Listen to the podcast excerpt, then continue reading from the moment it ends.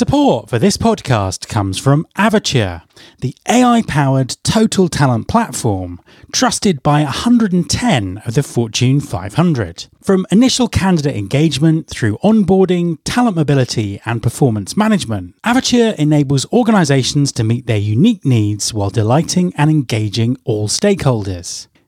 Just listen to what Nilesh Boate, Director of Recruitment at L'Oreal, has to say. The solutions that we've created are so specific to L'Oreal that it just feels like a team sitting outside of L'Oreal and working for us. If you sign up with Avature, it's for sure signing up with a company who, with whom you will be really able to design solutions the way you want and also embark on a, a, a journey with where innovation is at the core. Visit avature.net and discover why global leaders like L'Oreal choose Avature to power their recruiting and talent management strategies. There's been more of scientific discovery, more of technical advancement and material progress in your lifetime and mine than in all the ages of history.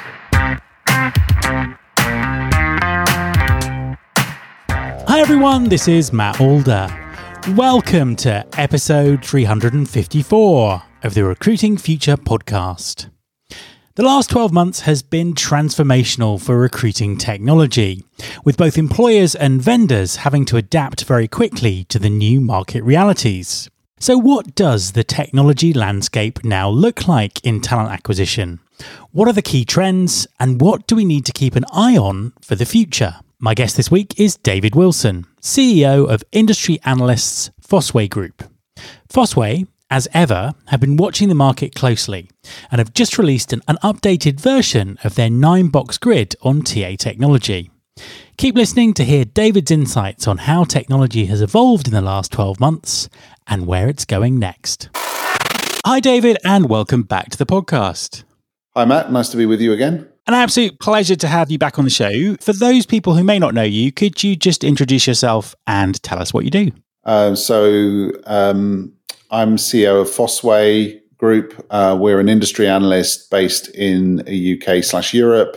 Um, and we track and commentate on the market around next gen HR talent and learning. Absolutely. And when you were you were last on the show, I think it was back in January 2020, back before the crazy disruption started happening. And back then you'd recently published your first nine grid report for talent acquisition. Now, you've just done the the updated version of that, and I obviously want to talk about that in some detail.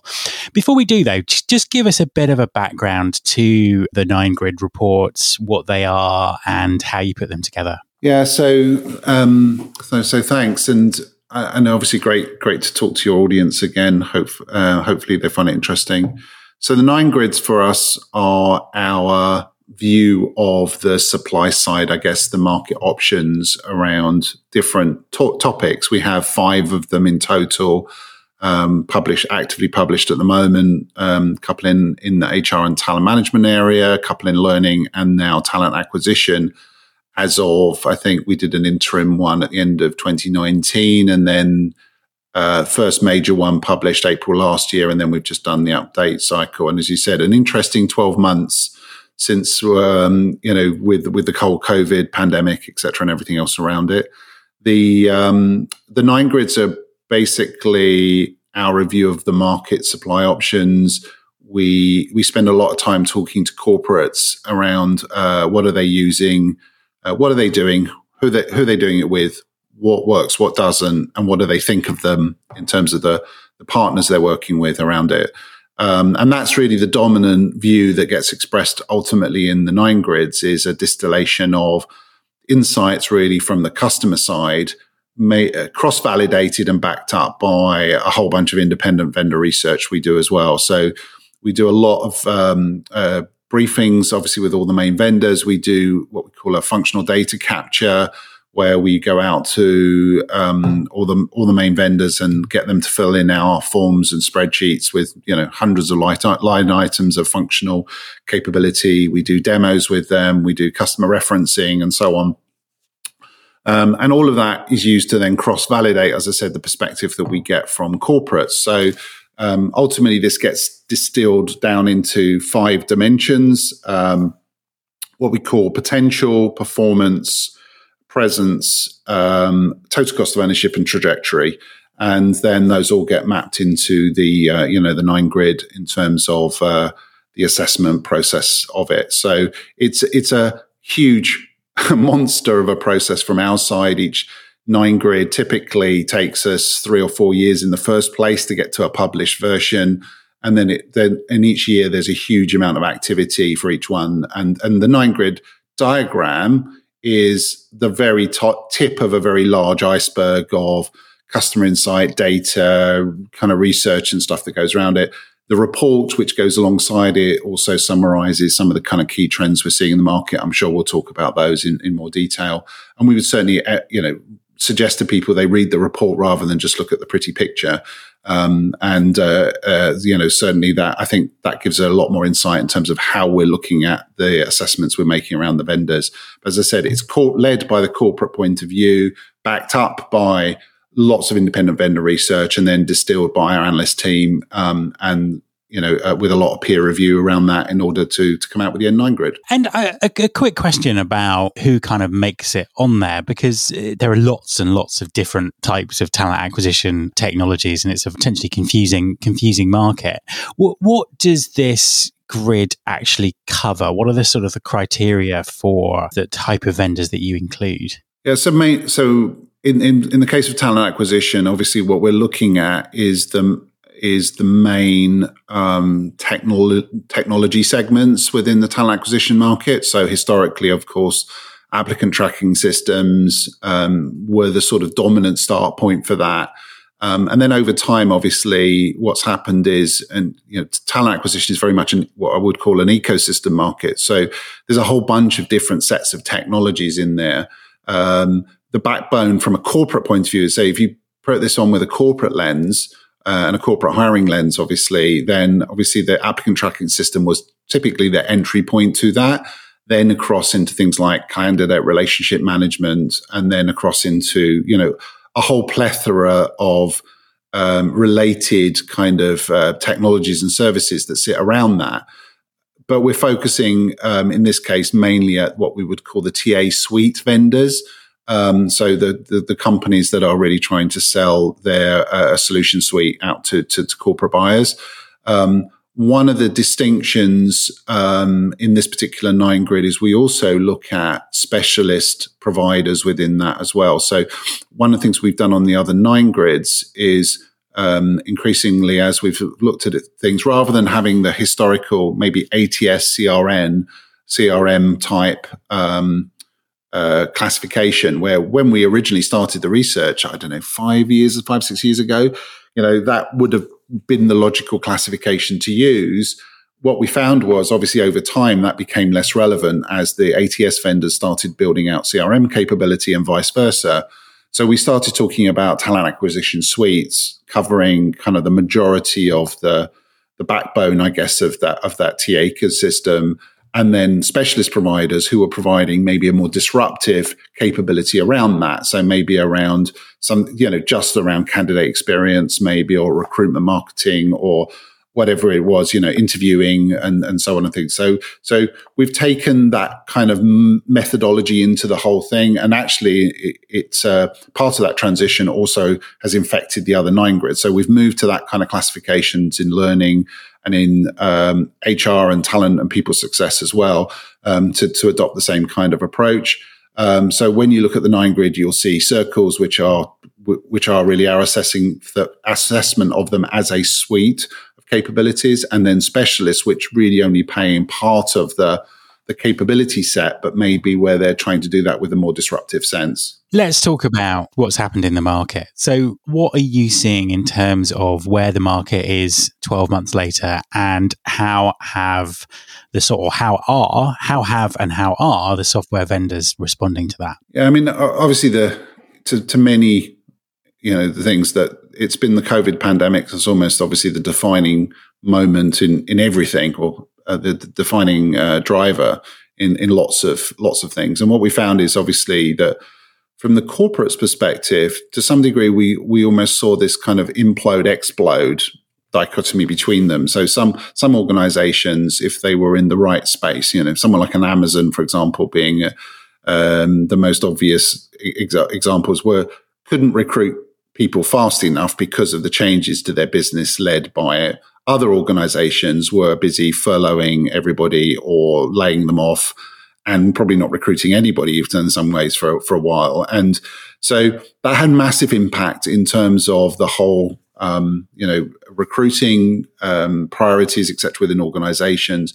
And it's kind of interesting that to, to look at the, the response and the consequences that's had on the vendors. So, you know, obviously there was a period particularly in Western Europe and maybe the US, where where it's sort of March April timeframe where nobody had a clue what was going in. It was the sky was falling in, and there was kind of lots of uncertainty. And then I think what then happened was we started to migrate into how do we cope in this situation, and what what what what does that lead to? And I think depending on where from a corporate point of view where you were in terms of that implode explode kind of um, spectrum um, it had a big impact, right? So, I mean, obviously, we saw certain organizations who had to literally kind of transform the way they were operating straight away to scale hugely, and others that effectively were shutting down to a large degree, but where we found that, um, and this was a kind of narrative we predicted, but it was kind of interesting to see it materialize really, which was um, if you have an opportunity to change because effectively there's a kind of slowdown or a hire on free or, or a, freezing uh, freeze on hires, then there's a massive opportunity to fix a whole bunch of systemic problems that you probably had. And you know, one of the reasons we started looking at talent acquisition four or five years ago was that almost every corporate we were talking, it was broken as a process. You know, there were lots of use of legacy platforms that were becoming increasingly dysfunctional. There was massive innovation within the market. The complexity of the ecosystem around TA was becoming more, you know, heavier and heavier. Um, and therefore, there was a huge need for change. But in some ways, there was a there was a problem with the with the catalyst to actually doing that. And I think in many ways, the pandemic has provided that catalyst. It's forced the issue. And a lot of organizations have taken the opportunity to make those kinds of changes obviously it's also done is it's within the within the whole TA ecosystem, it's also changed the balance of where people are focusing. So, you know, there's lots of interesting kind of things around talent mobility and um, uh, changes around obviously the experience word gets put around on everything. So, how, you know, making that really meaningful in terms of how that impacts, um, uh, you know, talent in the wider marketplace, talent pools and candidates and so on. Um, there's you know AI is all over the the, the story, and every vendor you talk to has got an AI roadmap. Um, uh, uh, diversity, equality, and inclusion has kind of become a huge issue. Um, obviously, accelerated even further because of things like um, uh, both gender, poli- you know, g- gender-related things, but also Black Lives Matter and so on. So, you know, there's all these things have all kind of come to to into the melting pot all at once. And um, as a response to that, we've seen quite significant changes in terms of the, the, the software vendors as they both try to become much more uh, you know, a modern TA suite away from whatever their historical ATS, CRM slash whatever it was roots. Um, we've also seen big changes around things like, you know, uh, pre-boarding and onboarding.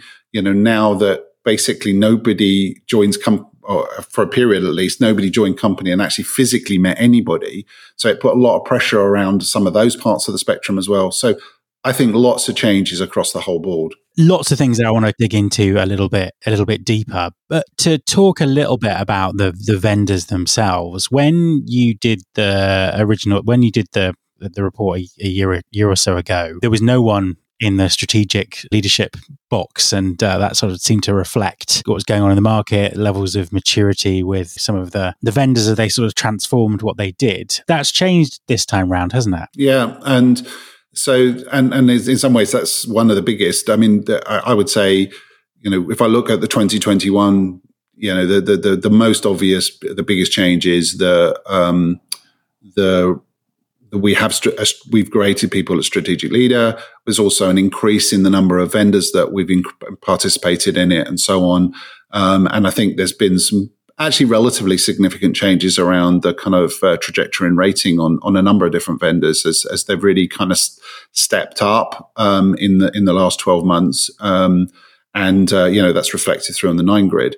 The strategic leader one is obviously the thing that everybody focuses on, and in some ways, um, the absence of a strategic leader in the previous two iterations that we did, both the interim and then the 2021, was a huge, I think, statement around where I think we saw the TA market. It, and, and just to be clear, it was the only nine grid we've ever published that didn't have a strategic leader in it, which is kind of um, so it really is was an exception. Um, and I think what we saw was that a lot of the legacy, particularly, you know, the nine grids are focused on on enterprise organizations, you know, so typically large or large or medium enterprise um, organizations.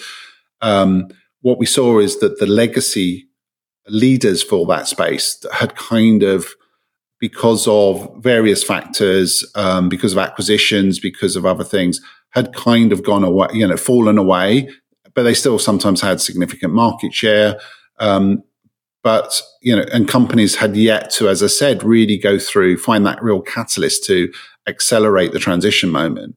What we saw was a number of candidate strategic leaders, if you like. So companies that were typically either in strategic challenger or core leader trying to, to trajectory up but the reality is we hadn't really seen them actually make that transition in our minds. You know, there were still two, there were still question marks around um, whether they had really kind of were proving that, particularly for us in EMEA, because we're looking at uh, an EMEA, you know, set weighted lens on this. It's not the, the nine grid is aimed at um, European um, companies and buyers rather than US ones, so that also changes the equation a little bit. Um, and um, so yeah, so this year we've we've got um, three vendors we've positioned into um, strategic into strategic leader. Uh, one of which came out of uh, the strategic challenger box, which was Avature, and then um, Smart Recruiters and Phenom, which we've moved up. Phenom obviously being a specialist, Smart Recruiters and Avature being um, TA suites. Um, and that's actually a really significant change in terms of the overall nine grid. Just to go back to what you were saying about ATSs and CRMs. The, the, the last time we spoke on the podcast, we were talking about ATSs. We're all building CRMs and what was the future look uh, going to look like. And in the report, you talk a lot about talent relationship marketing. G- give us an update on what you're seeing in that area. Yeah. So, I mean, so first of all, I think if you want, and for any any of the vendors, um, they need to offer more than just that ATS core. Effectively, you know, they need to be able to to move across or provide a backbone capability that goes across the wider TA lifecycle and, and an ecosystem. So definitely, we've seen that across uh, fertilization between AR, um, ATS and CRM continue. Um, and um, and I think to some degree, some of the initial efforts there were was still you could still tell the root DNA. I'm sure you know this is this is a conversation you have with uh, with with your other guests, but you could still tell a little bit the root DNA of the company. And I think you know the but the desire to to transition, I think, has accelerated. You know the need for those vendors to step up. Um, the this the, the, the looking at that whole CRM TRM kind of space really I think is is interesting. So the um, the vendors have talked a lot around um, you know relationship and, and and candidate experience and how they kind of engage around that whole space and I think that reflects, to be honest, what we see in the wider HR market as well. So the the, the experience word tends to kind of become very uh, dominant in terms of what we're trying to do. And um, but often it's it's a bit uh, can feel like it's it's a little bit of uh, you know surface lip lip gloss. In other words, people focusing on a UX of a system and saying that now delivers a great a great experience around it. And I think what's interesting when you look at so the, the other byproduct in some ways of the pandemic, which I think is interesting, is when we went into that pandemic, we know that skills was a huge um, question, right? And the ability to res- to recruit the right kind of people and the and and and and and, and right skills in certain areas, particularly around future focused things around digital skills and, and, and agile working and all these kinds of things. That was already a huge challenge. What the pandemic has done, however much it's impacted all the rest of um, hiring, has put those skills even more in the spotlight as being of critical need and, and so on. The difference now is every company is trying to recruit those. So thinking about how you, um, tr- you focus on building relationships with the, with people that are, um, have those skills in the market is becoming hugely critical, I think. Um, and, um, it's also becoming inherently something that's a much more omni-channel in terms of what you're trying to do. So it's it's not kind of the the the talent relationship management type thing is not just a nice to have. Yeah, it's been an area where you building and maintaining relationships with the potential candidate talent, and including, of course, your alumni and people that have left you, is becoming really, really critical as a way of providing that ability to then, you know, hire, hire those skills that you want in the future. Or, you know, particularly in the US where it's been, it was actually, um, it's more of a rehire rather than a reboard, if you like, because it, they were actually um, laid off rather than furloughed and thinking about how you you connect with those people as well. So so we think the TRM piece is something that's just become really pivotal to the relationship between an organization and that potential kind of um, the talent outside it. And obviously, I think also that is beyond just people that have already deemed themselves as being candidates or you're deeming them as being candidates. So I think it's something that has, um, and it probably, this probably reflects the way we think about marketing more generally is now is the the whole the way in which we relate to our potential market outside us has become much more um, sophisticated, much more, as I said, omni-channel, much more um, data driven.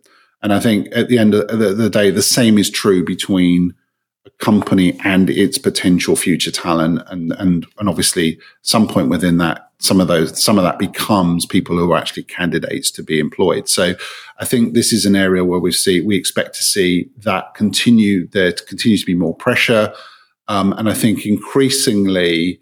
Um, particularly in, an, in in in in a kind of knowledge economy type stuff, this stuff will become hugely important but it's also very important in transactional and blue collar as well. I think that's fascinating, and it, it, really does reflect some of the other conversations that we've we've had on the, the on the podcast with, with vendors and uh, the practitioners themselves in terms of the sort of the, the importance of of that relationship management, but also the way that learning is is starting to cross over there. It's kind of a really sort of fascinating area and development. And I think the, the other thing, and, and again, you highlight this in the in the report that it's, it's sort of related to that is talent mobility and. So certainly in the early stages of the pandemic, that's what everyone was talking about. What was the, the talent mobility within their, their organization? But there was a sense that the technology wasn't really there to do what it needed to do. What are your findings on that? Yeah, so um, I think obviously again the pandemic massively increased the organization the needs for organizations to be a lot more agile and to be able to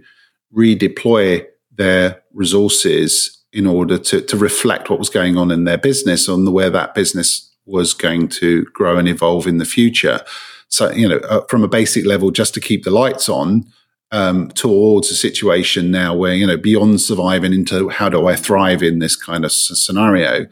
Um, and we also talked uh, obviously earlier about, you know, the scarcity of key skills around this. So, um, you know, a bunch of topics, um, talent mobility, you know, how do I optimize um, the ability for the talent I have got internally within the company to to be able to be um, redeployed or used in ways that's that's the most productive and frank, frankly more interesting sometimes to the employee themselves. Um, how do I connect that with an outside view of, of potentially kind of the talent that's there? Because you know, I can either to some degree build, buy, or borrow that the skills that I need. So so how do I look at that on a more on a more um, a wider basis and a more connected basis? So joining up the view of mobility internally as well as externally, I think is really critical here. Um, and we've seen things like talent marketplaces um, become really an interesting disruptor space. We look at those a little, you know, a, a, little bit obviously from the from the talent acquisition side of things, but also within um, talent and, people success and the wider kind of HCM story as well. So we're looking at those from both those angles. I think you're right that um, sometimes this felt like it was more story and, and a bit of hype than necessarily the, the, the, the product reality, if you like, that was going alongside it. Um, but it's moving really, really fast. And, and I think that, you know, the what ha- is happening to organizations as we start to emerge maybe out of this stage of the pandemic and going to looking towards kind of future operating models etc are just going to put more pressure i think on us being able to to look at that talent mobility question from both sides of the equation. In other words, from the company's point of view, but also from the employees or candidates' perspective and how they might actually know where we maximize the opportunity of everybody around it. And there's very basic things that, you know, within the, within the recruiting side of things where, where we can obviously do a lot better job, um, of working out that you know, whether applicants for a job in one place are applicable or, or usable in other places, uh, whether we look at our kind of alumni and rehiring some of those people and so on as well. So, so I think that we're still in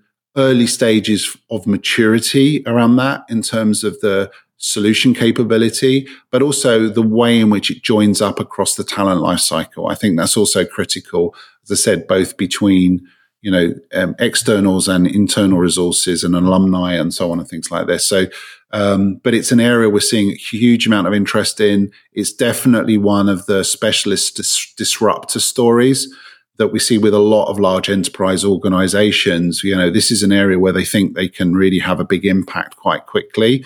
So it's a good area for specialists, if you like, to play. Um, and um, and almost by definition, if that's true, that also means it will be a good area for the suite players to play and a good area for acquisition. So so I think we'll see quite a lot of things emerge out of that um, you know, as we go forward over the next 12 months. One of the things that we talked about last time was data and analytics and how they play in these tools and how the employers use them. It would certainly seem that things are getting more sophisticated in uh, talent acquisition when it comes to when it comes to data analytics. Is is that is that something that you found? Yes, but I still think there's a lot of room for improvement there. Um, I think again, analytics is part of pretty much every vendor's story to some degree. Um, and um, I think the one of the things I may have talked about before, but you know, it's a theme we've we've talked about many times. Is is you know the difference also between big analytics and little analytics, or between big data and little data. So I think you know there's a couple of different lenses we can look at that analytics piece. So one is is to do with the the efficiency and efficacy of the processes we're using and the feedback that we have around those. And I think when we look at um, uh, when we look at the tools, you know, there's a lot more that could be done to provide, I think, meaningful data into the um, you know hiring managers and people managing the overall processes as well as um, as well as people running the overall processes to really give them good insight on what's going on within their within their um, uh, hiring processes. Um, the other thing that I think is missing from a lot of the TA vendors is outcome. You know, they're still focused on things like time to hire and um, those kinds of measures rather than the impact that those hires have on the organizations afterwards. So I think joining up the view of um, outcomes from within the, um, the, the the TA processes to the impact that those those people have once they're hired afterwards and do they you know do they stay let alone even do they do they perform um, i think is a really critical kind of lens that's a bit missing. Um, the other the other interesting thing i think here is there's a big difference when you look at this from you know the the the recruiting's angle from let's say an hcm suite where they're trying to sell this kind of whole um, you know this whole value chain story and uh, look at um, the uh, analytics from from more of an HCM centric view. and then sort of rippling that across into TA versus obviously if you're looking at it from a TA only perspective, trying to work out how you you add more you know add more value and have more impact. Um, the other area I would say that that's that's kind of interesting is the more that we go away from the ATS being the whole answer, if you like, um, and that it's all about the whole the whole um, TA ecosystem uh, as a whole. And there's a lot more kind of pressure around the front end of the funnel rather than just the back end. Then obviously that also changes the kind of analytics that we want to use as well. So, so I think that's an area where again, the more that suites become stronger across the wider um, TA ecosystem and life cycle, the more that they will also build out analytics to be more meaningful um, associated with that, rather than really just focusing on the applicant process once they're actually in the system. Does that make sense? Yeah, that makes perfect sense. It's such interesting time in terms of um, how everything's gonna gonna develop. I suppose that's a that's a, sort of question to, to you looking looking forward over the next uh, twelve months. Obviously, in all of these areas, you know, you've talked about how you think things are going to develop, but what would your sort of overarching predictions be in terms of how things might move forward in twelve months, and what would what we would be talking about if you came back on the show again this time next year? First of all, there is some there's some really big themes which I touched on earlier, but we we haven't gone into a lot of detail. But I mean, the whole DE and I agenda, um, the use of AI, I think within there from a technology point of view, as I said, every pretty much every vendor has it in roadmap, but I think it's been quite slow to materialize through to become really disruptive. And there's a lot of obviously concerns around um, you know things around bias and ethics within that as well. But I think those are areas where I can just see more, both of those topics having more and more pressure. Um, I think the other thing is to some degree, onboarding is still an under, uh, under invested, you know, poor relation in this whole discussion. Maybe that's the transition between TA and being employed, but at the end of the day, in you know, we're in a world now where onboarding has become like hugely um, hugely challenged because of the lack of physical onboarding, I guess. And I think the key thing that we're seeing across all the markets is is effectively digitally led is the dominant model now because you can't guarantee who's going to go into the workplace or who isn't. And you know, whilst obviously um, maybe in twelve months' time the, workplace will look different, certainly than it has been over the last um, twelve months, um, and it will go partly back to normal. It's not going to completely go back to normal. So I think that's an area where companies could massively do a, lot, a better job in terms of how they do that, um, and um, and how that also connects into, as I said, you know, the outcomes afterwards, who stays, who performs, etc. I think that's that's a critical piece. Um, from a from a vendor marketplace, I think one of the interesting dynamics is um, that uh, despite maybe the kind of the politics of it, that you, the European market or EMEA has become quite uh, quite attractive to a lot of the US companies. So uh, one of the things that's been going on in the background actually for a while is that the US, some of the US players have obviously, so someone like an iCIMS would be a good good good example of that, has become much more assertive about what they're trying to do within EMEA. Um, and that's starting to bear some significant fruit for them uh, in terms of building momentum. Um, you know, the other uh, another big interesting prediction there is obviously um, well, one of those legacy players that we saw has becoming um, kind of more dated and and part of the kind of history story was was Taleo and um, Oracle has started to get an awful lot more assertive also both on an HCM level, but also within, uh, you know, within the recruiting space again, uh, with its recruiting cloud offer. Um, Workday obviously continues to put a lot of pressure on and, and, um, from an HCM level to uh, convince people they don't need to buy TA suites and specialists. I think all of these dynamics are going to continue to amp up further um, over the next 12 months. Um, the thing I think I most hope is, if you like, that the the sort of um, dam is uh, is kind of uh, broken and the floodgates will open a little bit around the continued transition of organizations. As I said, you know, the reason we started looking at talent acquisition in the first place was because it was so obviously broken within most large companies that we were talking to, and there was a real need for change. Um, and you know, there that that that drive of that change is being driven from a number of different directions.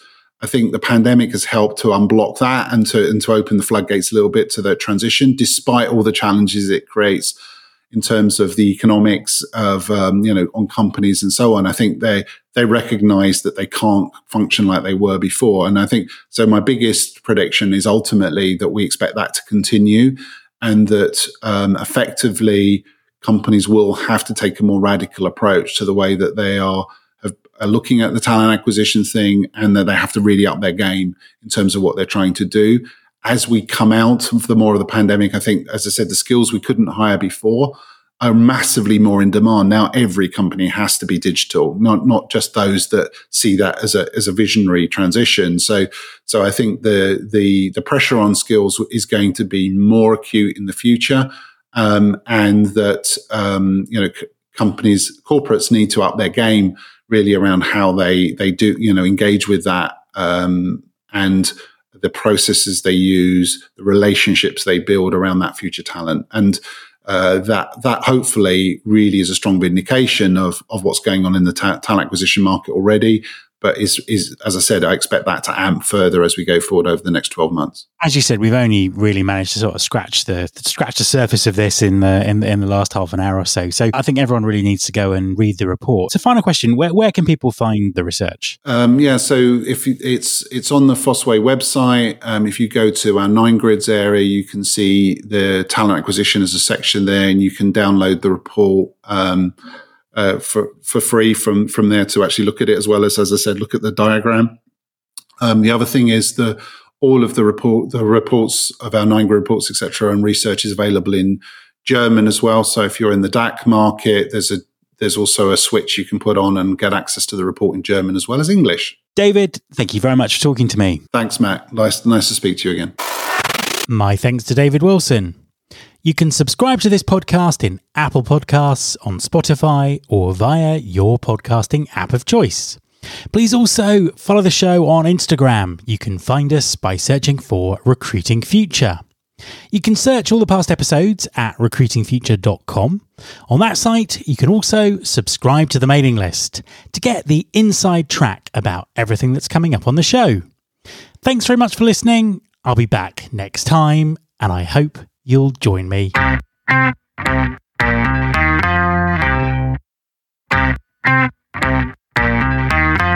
This is my show.